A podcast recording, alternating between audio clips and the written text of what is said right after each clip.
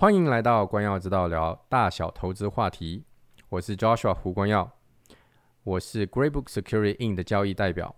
我和专家在此 Podcast 或讲座里表达的意见和陈述，纯属我们的，并不一定反映 Greybook Security In 的意见。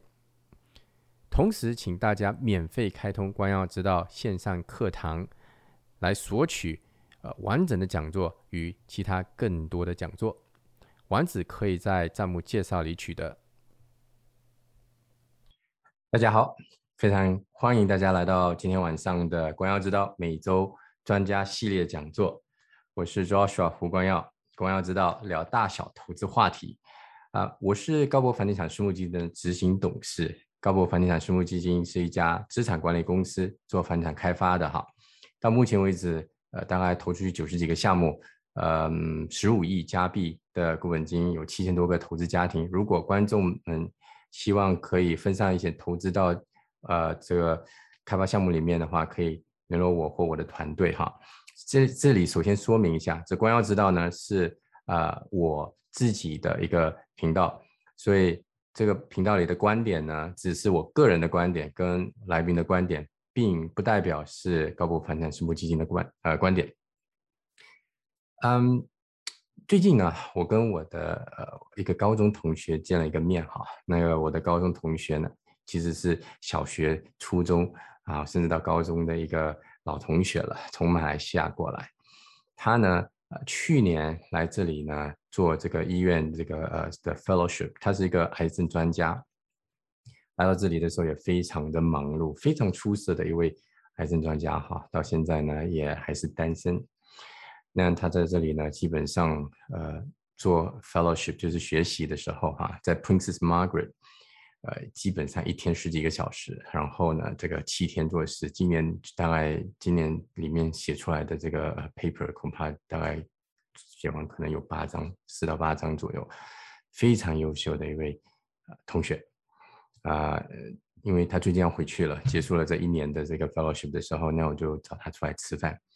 呃，其实当中我们也吃了几次饭，那我就问他哈，因为要回去了，有点伤感，我就跟他聊了聊了，我就说，啊，这是一个癌症专家，当然先先说一下这个 Princess Margaret 多伦多的 Princess Margaret 那个 Phase One Trial 就是那个癌症那个药哈，是全世界前五，所以我们这个加拿大有非常有很多非常好的医院在这里。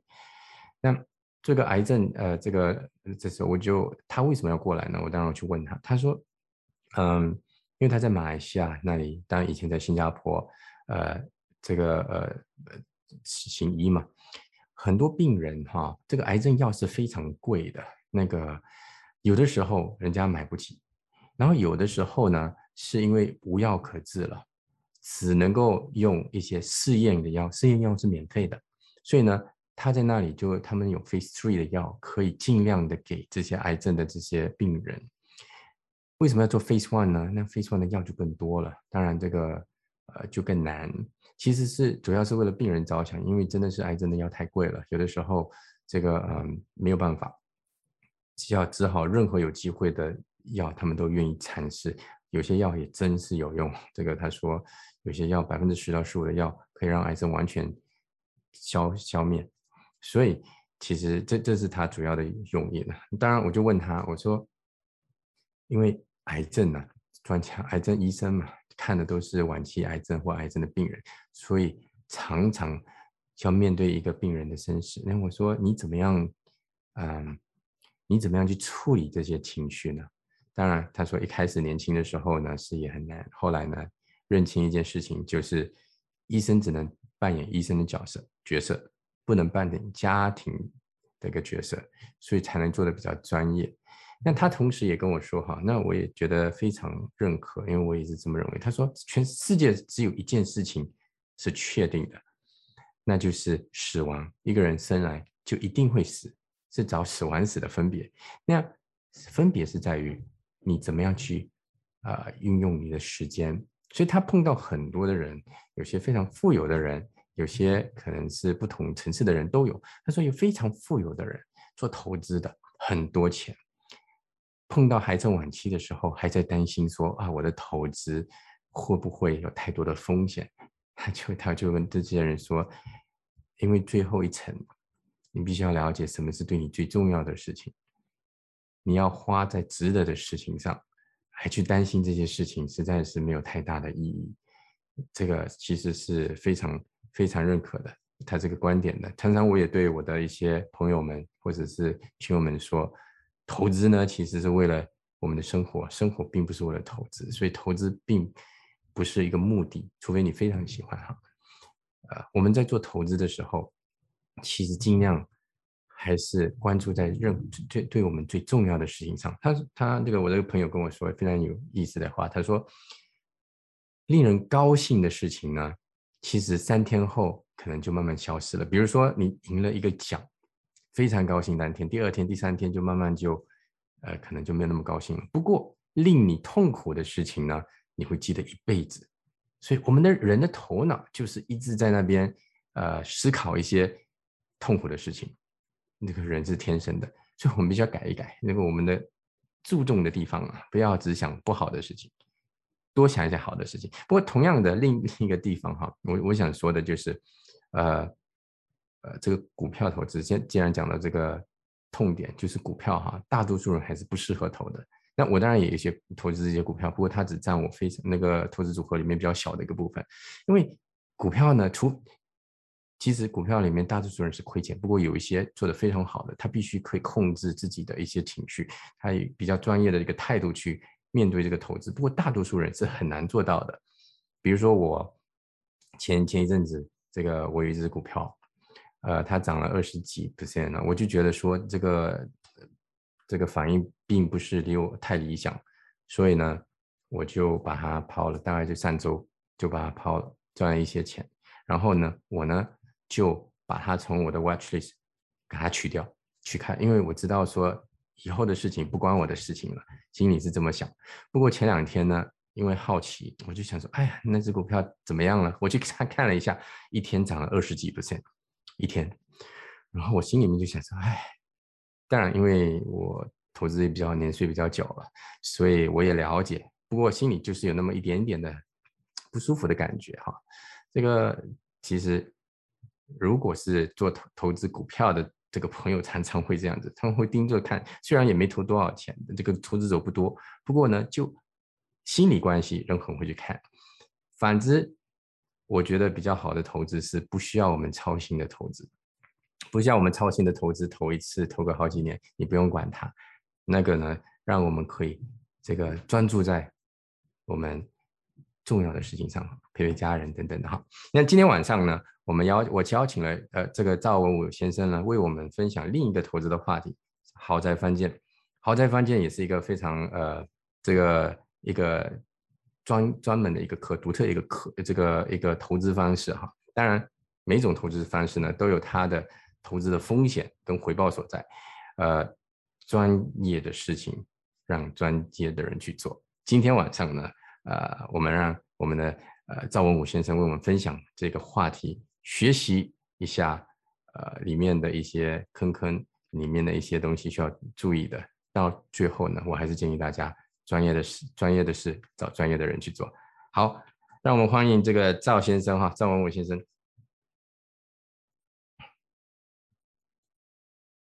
好，哎，谢谢。张师傅你好，大家好，非常感谢邀请我参加这一个讲座，希望我今天分享的信息对大家有所帮助。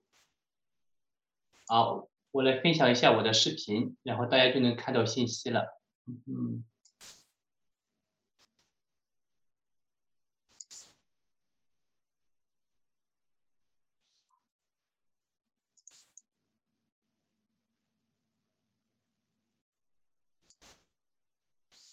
啊，我想大家已经是看到这一个视频了。然后现在我们来开始我们今天的讲座的内容。今天讲的呢是。豪宅翻建的流程和成本。啊，调一下。然后这里有我的微信条信微信条信码，你们也可以扫一下。首先呢，我来做一个自我的介绍。啊，我是山东人，在山东出生长大。呃，我们家族呢一三百年来一直都是定居在山东。我们祖传的职业呢就是地主，或者种地。为生，我是在瑞典隆德大学读的环境硕士，然后在英国利物浦大学读的博士，博士没读完，然后拿到硕士就去工作了。回到中国之后呢，我在青岛建筑工程学院做了五年的老师。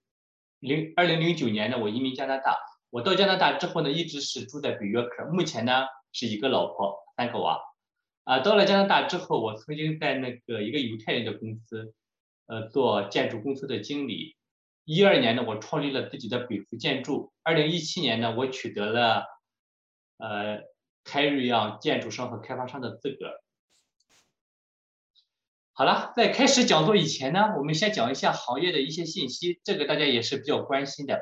二零二一年的建筑成本创历史记录的疯涨，而且材料缺货。其中木材呢最高的涨幅是达到三倍，但是从今年的七月份呢开始回落。你大家看到期货市场上，期货市场上它的价格会降的很多，但实际上在那个现货市场上还是没那么多。现在价格已经是在回落了，但是很多东西，比如说 LVL、IJOS 的这些关键的和人工合成的这些材料，仍然还在缺货。再一个，钢材价格翻倍。今天下午我刚刚跟那个钢材供货商聊了一下。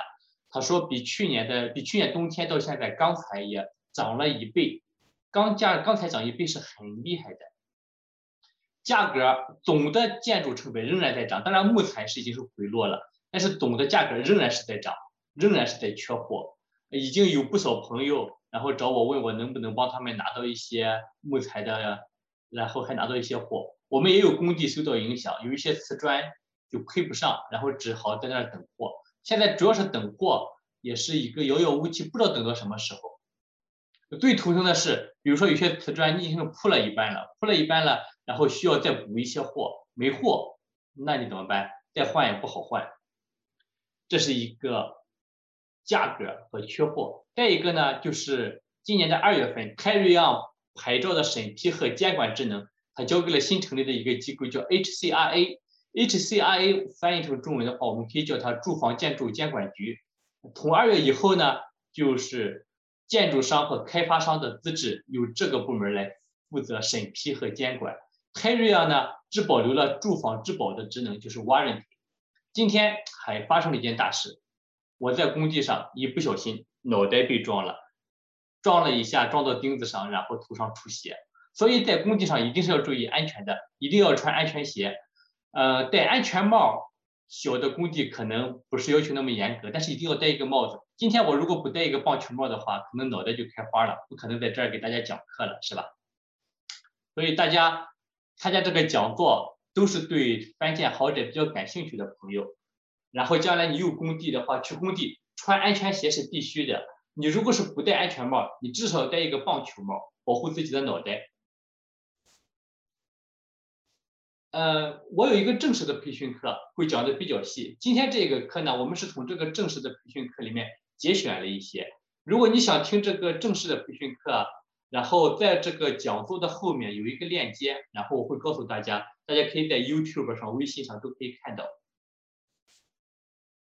好，我们先来看一下建房子的四个核心阶段，然后我把这个，它有四个核心的阶段。就是设计与申请建筑许可，第二个是结构施工，第三个是室内装修，第四个是室外的园艺。当然，你在那个开工之前，你总得有一块地吧？所以买地，还有一个完工后的质保。这六个阶，总共加起来这六个阶段呢，讲起来是差不多要六七个小时。今天我们大约一个小时左右，我会讲最精华的部分给大家。这个设计和申请许可呢，大约是需要六到十个月。里面参与的需要测绘师、建筑师、工程师，还有冷暖设计、树木报告，然后再申请建筑许可。结构施工大约是四到六个月，就是从那个拆除旧房一直到做到灰板，我们行业里面叫灰板完成。这个灰板完成大约就是相当于我们中国说的那个毛坯房。室内装修呢，大约是四到七个月，一般就是包括地板、油漆、灯、内饰、橱柜、水龙头。淋浴的，然后一直达到入住的状态。这个室外的原因有时候你要看天气，一般就是圣诞节前后十二月份、一月份、二月份都不会做这个，一般都是等天气好的时候。好，今天我们先来讲一下，就是预备阶段买地和合同，我会把我的一些经验，然后分享给大家。呃，我看有的朋友也提了一些问题，我会讲到一半的时候，我会那个回答一些这些问题，好吧？哎，这个文呃文武哈，那个我们可以等到讲讲完了之后，再再那个讲完的时候再再呃回答依次回答会比较好一些。行，好的，好，好，现在我们来看一下你在买地的时候注意一些的事项。呃，当然了，你买地的话，主要是地产经济，我不是专业的，我不是专业的地产经济，我是专业的建筑商，所以呢，我会从建筑商的角度。然后就是分享一下自己的经验，有一个理念就是说，用别人的时间来做自己的事情。在买地的合同上呢，你可以加上这一条，允许买家做测绘。如果你想翻建呢，你就要一定要加上这一条。这种这一个条款，卖家一般都会同意，因为对卖家没有什么影响。测绘师只是到你的那个土地上去走一圈，然后找一下界标，然后不会进房子里面。这个测绘现在大约是三到四周。设计的话得四到八周，这样的话你交割后可以直接提交建筑许可的申请。然后再一个呢，你如果是交割的时间比较长，比如说你交割期是五个月、六个月，你可以在买地合同上写上卖家同意配合买家在交割前申请建筑许可和相关的许可，费用由买家承担。这个呢，根据我的经验，卖家多数情况下不同意，因为卖家担心会出意外或有些麻烦。这个。让你的地产经纪去想办法，他是专业干这事情的，这个适合交割期比较长的。如果你的那个交割期是六个月、八个月，那你用卖家的时间来把测绘、设计、申请建筑许可全部走完了，那你拿到手上马上可以开工，你现在就节约了半年的时间。如果你有银行贷款的话，银行一般不允许你重建，特别是你从这几大银行申请，银行都会有一条。如果是你重大装修和翻建，必须取得银行的书面批准，都会有这个条款。如果你在你的买地合同里面呢出现翻建的条款，可能对申请贷款不利。但是这里有一个小技巧，就是你的关于翻建相关的条款，你可以添加在那个补充件里面、修改件里面。呃，这个给银行提交文件的时候，你就可以考虑怎么处理了。告诉大家，这是一个灰色的操作，成功了你感谢我。失败了别找我，啊，这是一个本来就是一个灰色的操作。好，现在我们来看就是设计与建筑许可阶段一些注意的事项和问题。首先，我们来看一下时间的进程。第一步是要先做测绘，测绘呢就是说是把你原来的地上这块地上有的旧房子、水泥井。还有就是，比如说有树，全部把它画到图纸上。没有这个东西，建筑师是没法进开始工作的。所以做测绘是第一步。然后呢，有了测绘之后，开始建筑设计。建筑设计现在在多伦多啊，现在多伦多这边多数都要去走听证会，因为你想盖得更高更大一些嘛。听证会大约八到二十周，大概来说是两到五个月之间吧。呃，多伦多的市区。就是老当趟老市区老多伦多会长一些，但是像北约克现在差不多两三个月，就是只听证会，然后再做工程设计，建筑许可和砍树的许可呢可以同步进行。你像现在我们有一个房子，我们建筑许可刚交上去，但是我们砍树的申请提交的早，我们砍树的申请已经是批下来了。总结的话，设计和申请阶段，如果是没有听证会，总共差不多是六到八六到九个月。有听证会的话，八到十二个月。现在我经手最近的一个案子是在北约克，我们是去年九月份，九月二十二号开始动手申请的，今年七月十号拿到的批准，大约就是接近九个月的时间。因为二零二零年到二零二一年是那个疫情比较严重，嗯，政府的很多职员都在家里办公，开会也是远程开，会慢一些。当然了，如果你有特殊的情况，比如说你在公园边上。呃，峡谷边上、河流边上，有可能会经过保护局，在多伦多这儿是叫 TRCA 保护局，它有一个特殊的批准，然后这个时间会长一些。呃，这是一个费用，这是在设计阶阶段的成本分析。这个我就不去给大家讲了一些枯燥的数据，有没什么讲的？你们可以拍张相片过来看那个扎索的呃回放。好，现在在北约克和 Richmond Hill 还有多伦多，你想房子盖得更高更大，几乎都要去走听证会，都要去走听证会的话。想盖得更高更大，那这儿我谈一下一些事一些信息。好，这是我自己投资的一块地，然后是在东约克的。我买的我买这块地之前呢，然后我就去做了一个调查，调查就会政府就会给了我这个文件，我把它扫描给大家。他就说我这块地是规划是属于 REA，就是说这块地上有一个 zoning bylaw 规定这块地可以用作什么，有什么要求。然后他是要求你要翻建的话，只能翻建成独立屋，而且呢，你翻建成独立屋，你的前面的 lot 要有九米宽，你的面积要有二百八十平方米，呃，然后这就是你的那个前院的推线、侧院的推线、后院的推线，还有你的那个呃覆盖率，呃覆盖率，市政府的官员告诉我说，在这儿这个覆盖率是旧的，现在已经是不适用了。然后还会告诉你一些其他的数据，建筑物的长度，还有停车位的。其实呢，我们在市区每一块地上都有这样一个租赁 bylaw，约束着着你的这块地的开发和建设。所以呢，你想超越这一个，那你要去走听证会。这个它的法律称呼叫微小调整，叫 minor variance。它是指呢对租赁 bylaw 进行小的改动，如退线更小，房子更高，占地更大，覆盖率更高。它一般不会涉及到物业边线的变动。如果你的物业本来是一块地分成两块地，这已经不属于小微小调整了。根据我的经验呢，如果是你没有影响到邻居的生活，听证会上邻居反对不多，一般都能通过。特别是像翻建比较热点的区域啊。邻居们、社区的邻居们都已经收到这个听证会通知，已经是收到很多，都没什么兴趣了。像这个微小调整呢，一般建筑师就可以操作，必要时呢会请规划师甚至是律师来操作。如果你的邻居反对非常激烈，或者是你的要求比较高，议员和规划部门他可能就不批准，那么你就需要去那个 LIPAT 上诉，这个 LIPAT 就比较复杂，需要律师的介入介入。这里我们就不再多讲了。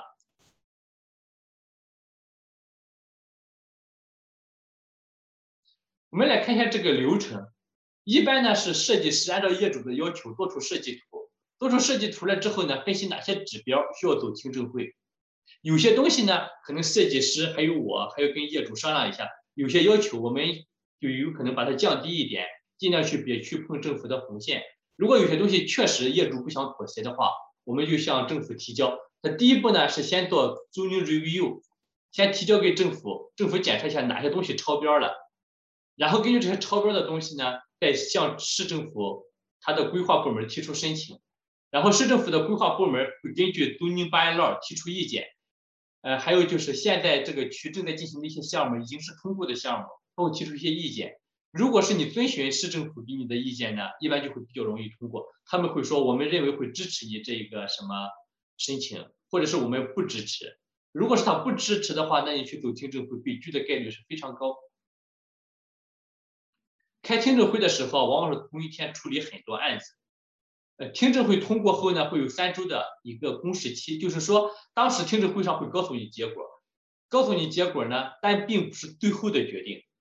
呃，在这三周的公示期之间呢，别人仍然可以提出意见来，然后三周以后，你才能够拿到他那一个呃确认的一个文件，然后这样才可以进行下一步提交建筑许可的申请。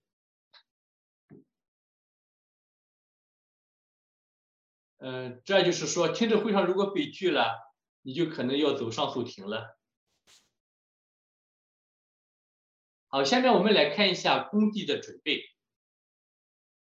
其实工地准备也是一个复杂的过程。呃，在你拆房子之前呢，你要尽早通知切断水电气。最最最最头疼的是天然气。目前在 GTA 地区，从你提第一步提出申请到给你天然气断掉，大约差不多要九到十二周，非常慢。像水和电，各个城市各个公司有自己的收费标准，你去查网站看一下。呃，现在多伦多的话，呃，断水比较容易，断电的话，它会让你提交已经是交了那个拆房拆房申请的收据，然后再去给你断电。再一个，如果你想监控现场的话，在断电前你申请安装上网络，呃，因为网络公司呢，它不给空地提供服务，所以呢，你在那个断电之前、拆房之前先申请网络，你可以先把网线放到一边，接通电力后呢，再安装摄像头。无线网络的方案会比较贵，不过现在我有一个工地，我也在使用一个无线的网络，然后如果是有人经过了，他会拍照、拍相片发给我，呃，我用这个来监控工地。再一个，大家比较关注的就是一个树木的问题。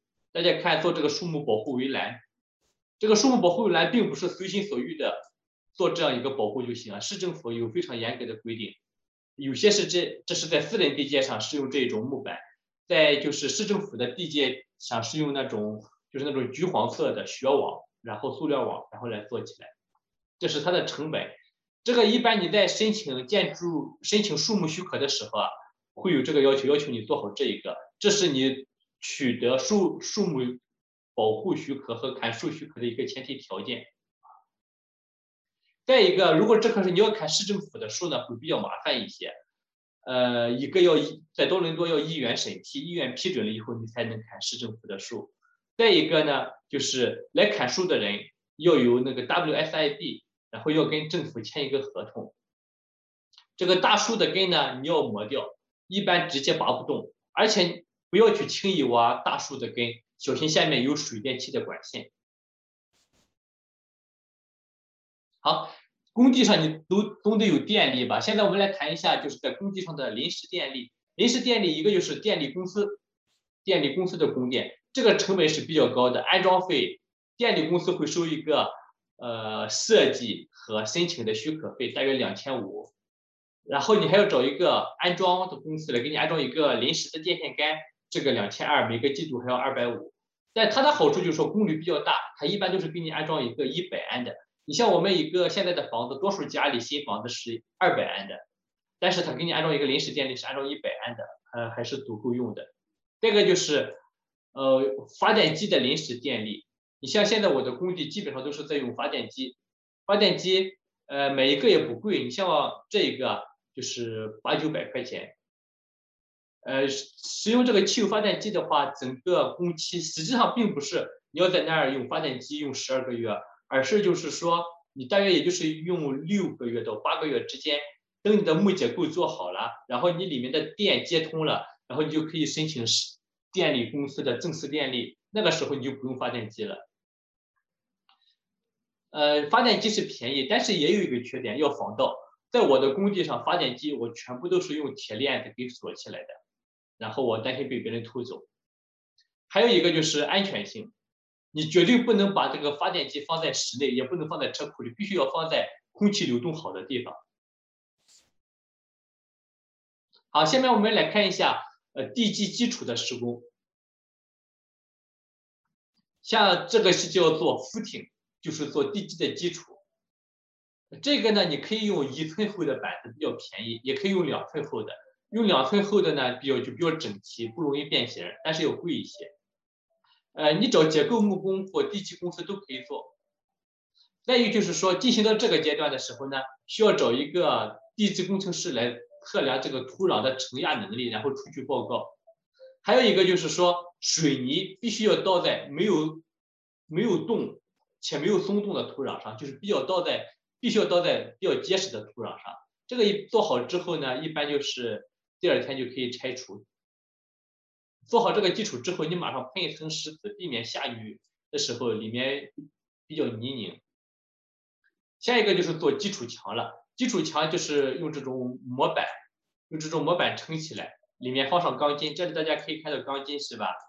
然后水泥再灌注到里面去。这是一个比较关键的阶段。在这个阶段呢。会让结构工程师来出一个报告，出一个报告，然后证明就是说螺纹钢是按要求放的。这个基础墙一般是十寸，就是从这儿到这儿大约是十，应该是十寸，一般是外面四点五寸，里面五点五寸，或者是外面是四寸，里面是六寸。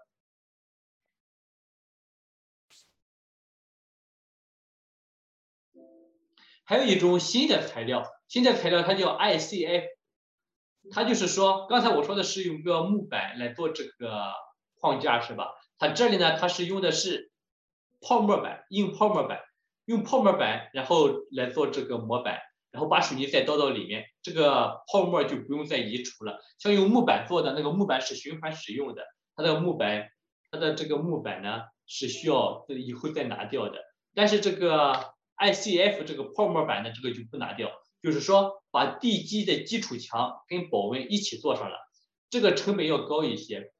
就是说就总的建筑成本来讲的话，这个大约能够高出个百分之三、百分之四来。比如说你一个一百万的建筑成本，大约能高出个几万块钱来。好，现在我们来看一下木结构的施工。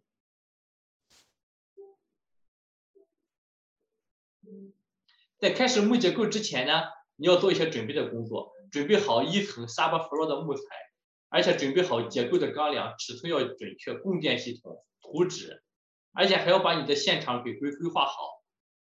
呃，因为你这个木工来的时候呢，很可能他会带一个那个叉车过来，你要给叉车有地方放。木材呢，多数情况下需要一到两天进货，你要与木工商量好，提前下单。并且呢，有的时候木材会缺缺上几根，项目经理啦，还有就是说现场的经理啦，会需要去采购一下。呃，这是在多伦多常见的几个木材供货商。结构阶段呢，有几个注意点，你务必要提前订货，避免窝工，而且随时准备零星的补货。然后你请结构木工或者是钢材供货商呢，把钢材的长度量好，然后再下下订单。呃，这个阶段你要不停的按照图纸去检查，因为这个过程呢也经常出错。还有一个呢，如果是超过一尺的木材，你收起来，然后备用，嗯，避免浪费嘛。现在木材都很紧缺，以前的时候很多小的木材都浪费掉了，现在现在木材的价格这么高，都舍不得浪费。我有个工地用旧的一个木头临时梯子，我又搬到另外一个工地上去接着用，给业主节约一点费用。再一个，如果就是在室内吸烟的话，你不用客气，直接骂，因为这里的房子都是木结构，地上还有很多锯末，然后你不小心着火了怎么办？在工在我的工地上，然后如果是谁要抽烟，我直接骂他，一点都不客气。有些工作呢，你可以跟木结构一起并行的安排。做木结构的时候呢，你室内设计要完成，然后橱柜的预定、电器的预定、卫浴的预定、定门窗，还有就是说屋顶师傅的材料和类型，水泥就是地下室的水泥地面，还有水电、暖通、弱电、外墙的师傅和材料，再考察保温棉、灰板。所以呢，其实，在木结构木工在现场工作的时候呢，你业主和项目经理就要把很多东西都要定好了。在木结构这个阶段，差不多后面的东西都已经定的差不多了，而不是要等到需要的时候再去定。现在我来，我们来看一下管线预埋。管线预埋呢，一般就是指的冷暖、气、水电、弱电。特别强调一下室内设计，在预埋管线之前呢，你必须要准备好以下的信息：室内的设计，因为室内的设计呢，设计师会设计好在哪儿放冰箱，在哪里放洗碗机，在哪里放那个炉头，然后呢，水电气会根据这些要求在那儿预埋上管线。然后你如果是没有预定电器，没有预定卫浴，那么工人就不知道把这条管线接到哪里去。你像用电，不同的冰箱用的电的，就是功率也不一样。如果是炉子的话，呃，用的那个暖炉，用用的暖，呃，用的那个什么，呃炉头，它需要的天然气的量，需要的那条管那个直径也不一样，所以呢，你提前预定了，有了这个尺寸，然后就容易去做了。呃，再一个室内设计师呢，专业的室内设计师越早介入越好。一般我都是拿到建筑许可，室内设计师就开始介入，然后有些东西他需要做出调整。像有的时候呢，室内设计师，比如说觉得这个墙我这儿稍微移一下，或者这个东西再出来一点，然后在做结构阶段呢，就一起做上会比较好。当然了，你也可以请有经验的建筑商来给你做设计，但是我我觉得像我们做建筑商的，我们的眼光和审美确实是不如专业的室内设计师。再一个更省钱的。你有了锚定设计，有了橱柜设计，再加上建筑商，然后想一下，然后这样自己拍脑袋，哎，就完成一个室内设计。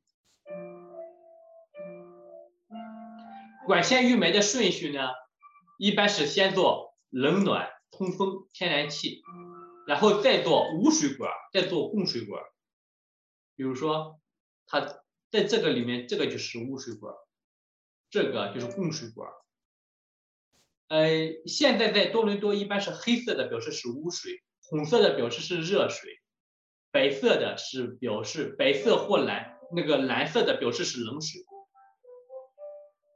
然后再一个就是做强电，最后一个再是做弱电，弱电就是我们指的那个智能家居那一块儿，家庭影院、监控、警报等。现在我们来看一下外墙与施工。外墙常用的材料呢？我们先看一下重型的材料。重型材料就是常见的是石灰石，就是那种浅灰色的。我们在多伦多经常见到那种浅灰色的石灰石，叫 limestone。再一个就是用水泥块模仿的自然石头，那个叫 precast。再一个就是砖，有的砖的材料呢也能够仿自然的石头。再一个就是轻型的材料。像这些呢，一般它的厚度啊都是三寸到四寸之间，但是如果是轻型的材料呢，石头片或者是仿石头片，一般是一寸厚。这个它是粘到木结构上的，它就外挂的方式。再一个就是 stucco，金属合金木片合成材料，这几种呢都是轻型的材料，不需要地基的支撑，可以直接挂在木结构上。你看外墙，大家觉得这个外墙做的怎么样？这个外墙做的很难看，是吧？所以呢，你在选师傅的时候一定要注意，要选手艺好的师傅。现在我们来看一下保温与灰板。常见的保温材料呢，一个就是玻璃纤维、矿物纤维、保温棉絮，还有就是这种泡沫板，这个泡沫板。再一个就是喷棉，这个就是喷棉，就是说你现在把它喷上去，它会发泡，发泡起来。这种是比较贵的。灰板的话，常见的灰板就是四乘以八尺，四乘以十尺，这是最常见的。它的厚度普通的就是二分之一，二分之一寸就是半寸，是默认的。八分之五寸是稍微厚一点。其实你用厚一点的灰板有一个好处，就是说，呃，它的安全性还有它的那个平整度更好。但是也有一个缺点，因为在整个行业里，二分之一寸是默认的行业规则。你如果一弄了一个就是比较厚的灰板的话，可能后面有些工序会有一点麻烦。其实呢，这是木结构决定了灰板是否平整。在做灰板之前呢，让做灰板的工人来检查一下木结构的平整度，如果偏差大，让木工修改。但是你在卫生间和潮湿的位置啊，要用特殊的防水的，叫 blue board。一般灰板我们叫那个 dry wall 嘛，然后但是做那个卫生间的时候要用特别防水的那个防潮湿的 blue board。这是提醒大家一点，中国制造的灰板呢，在北美出过安全的问题，在行业里面一般对这个都谈虎色变，都不敢用国内产的灰板。所以你在签合同时呢，你就直接签好品牌、厂家和型号。好，现在我跟大家聊一下，你想盖一个房子的话。那么你如何来选择建筑商呢？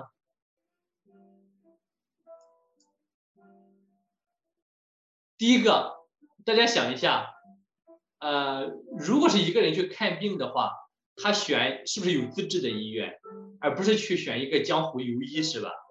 同样的道理，你在选择建筑商的时候啊，你也要选择有注册的建筑商，就是在那个 HCRA 在这儿查，你点击右上方的 Build Directory，你可以查他是否注册。正式注册的建筑商呢，他受过严格的培训和考核，这个资质是非常难拿的，而且会交了大笔的保证金。我觉得注册的建筑商会靠谱一些。在 GTA 地区呢，呃，仅有几家华人公司拥有拥有这个建筑商，其他的都是无牌建筑商。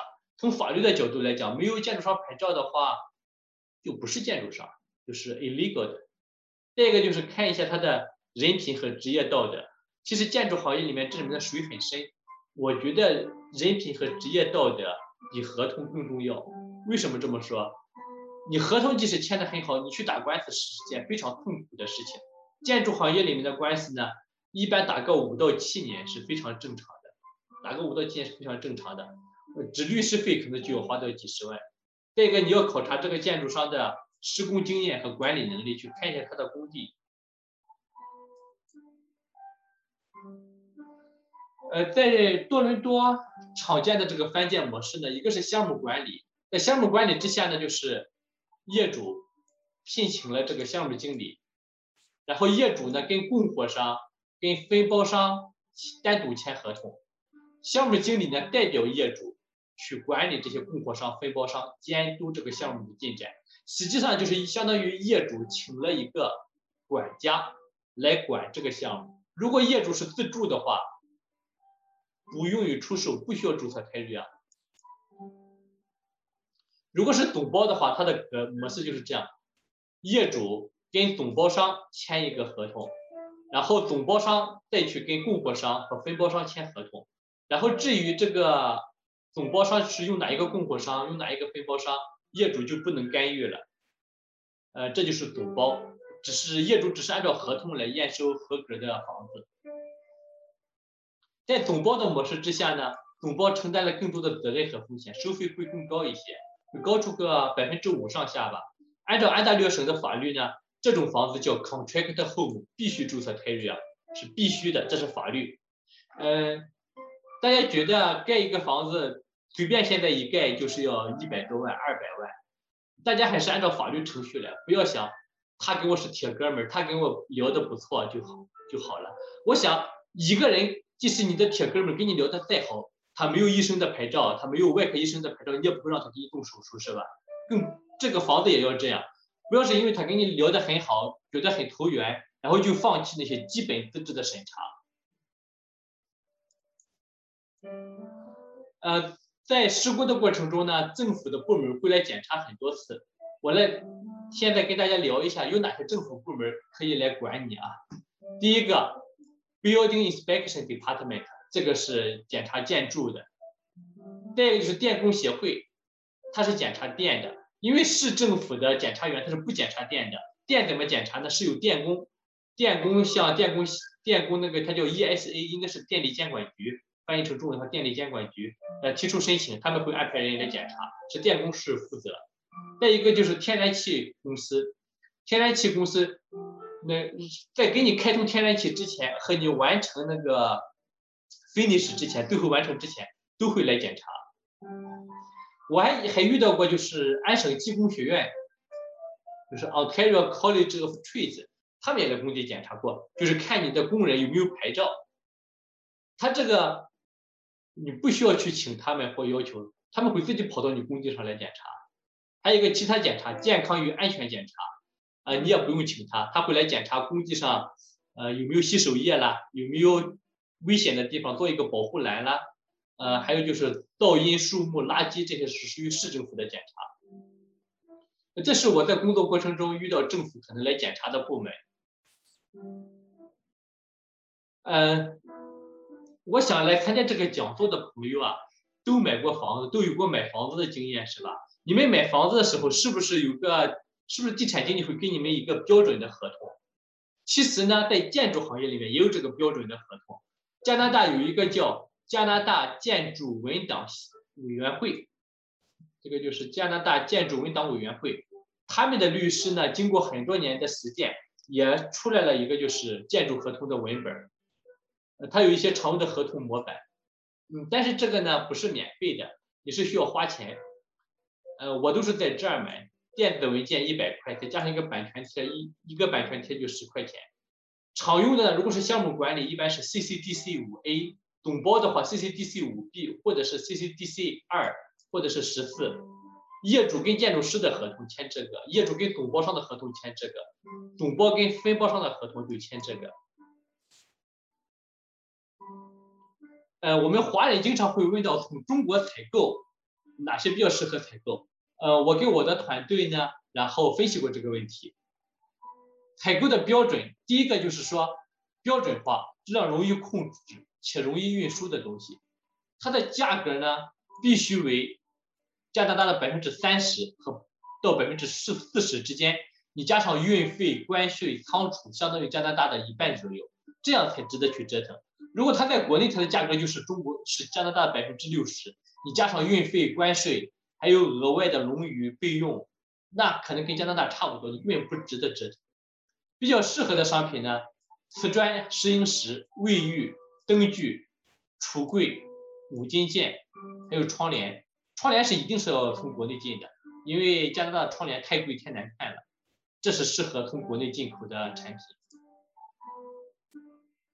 我给大家一点建议，根据这十几年我的一些经验，呃，你如果是翻建之前的，你先明确是自住还是投资。以三年为分界点，你如果准备三年内就卖掉，按照投资的方式来盖；如果是准备住三年以上，就是以自住的方式来盖。自己辛辛苦苦赚了那么多钱，应该盖一个漂亮的房子，让全家人舒舒服服的住着，是吧？如果你自住房的，应该选择项目管理的模式，自己亲自介入管理，参与一些决策，选择自己喜欢的东西。这毕竟是个，这不仅仅是一个房子，而且是自己的家，是吧？如果是你投资房翻建呢，前提你必须要了解行业与行情，这不是一个试运期的行业，你不懂一定会被骗，你不懂一定会被骗，你不懂一定会被骗。重要的事情我说三遍，因为这个你去炒股票，你还有个百分之五十的盈盈面的，但是你如果是不懂，你来做翻建的话，你是百分之百被骗的。投资房的话，你采取项目管理和总包都可以。如果你确实想进入这个行业啊，你可以项目管理的模式翻建一个房子来了解行业，然后再深度介入。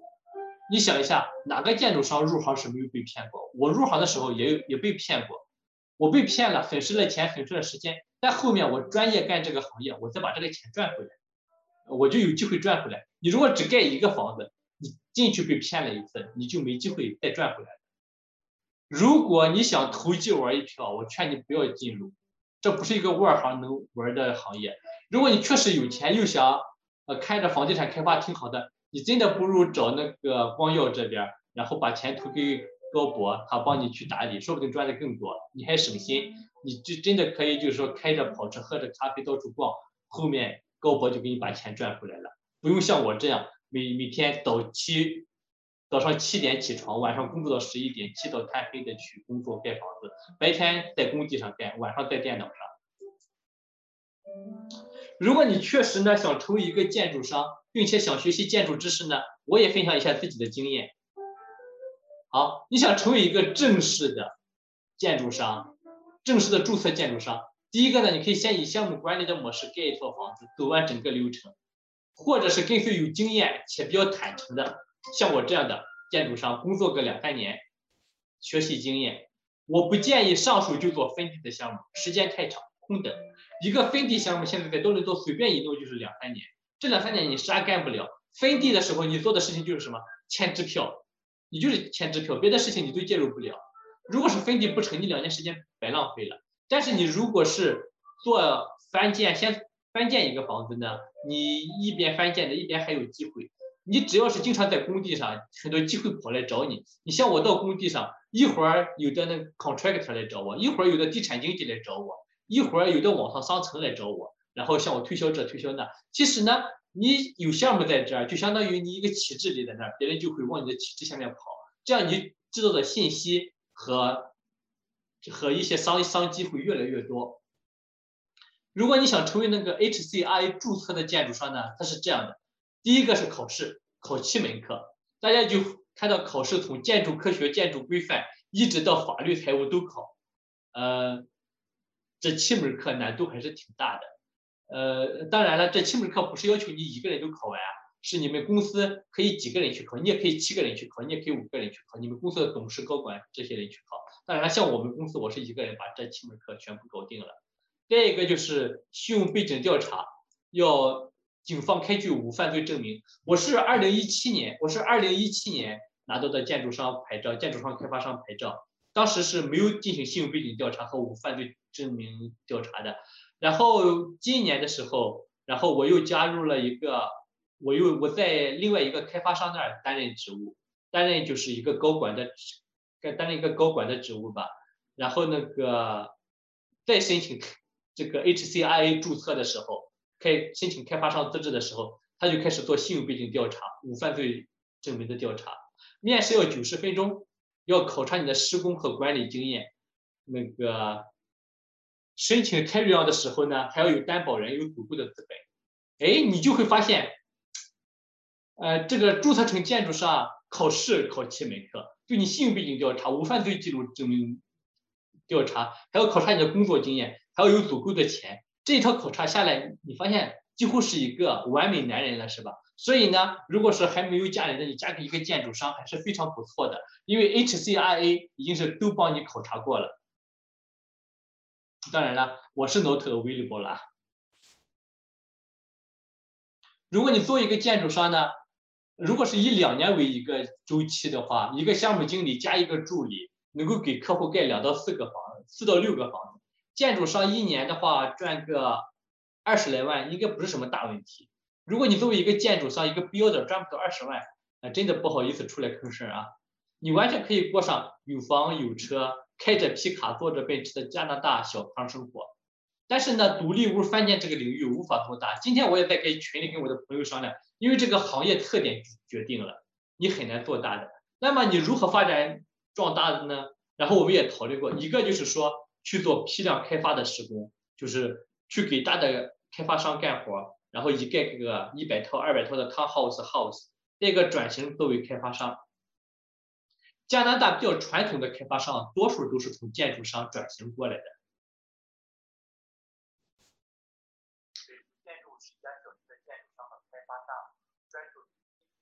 呃，这里呢是有我的一些那个文件。然后大家可以到这个网站上去，有一些成本预算的文件，也有一些培训的文件。呃，刚才我说的那个大约是六个多小时的培训课，然后在这里就有。呃，这里呢有我的联系方式，大家可以那个，呃，可以扫码加我微信，也可以也可以那个联系我。呃，如果是有时间的话，我也很愿意给大家解答问题。请免费开通关耀之道线上课堂来听以下 Q&A 的部分，谢谢。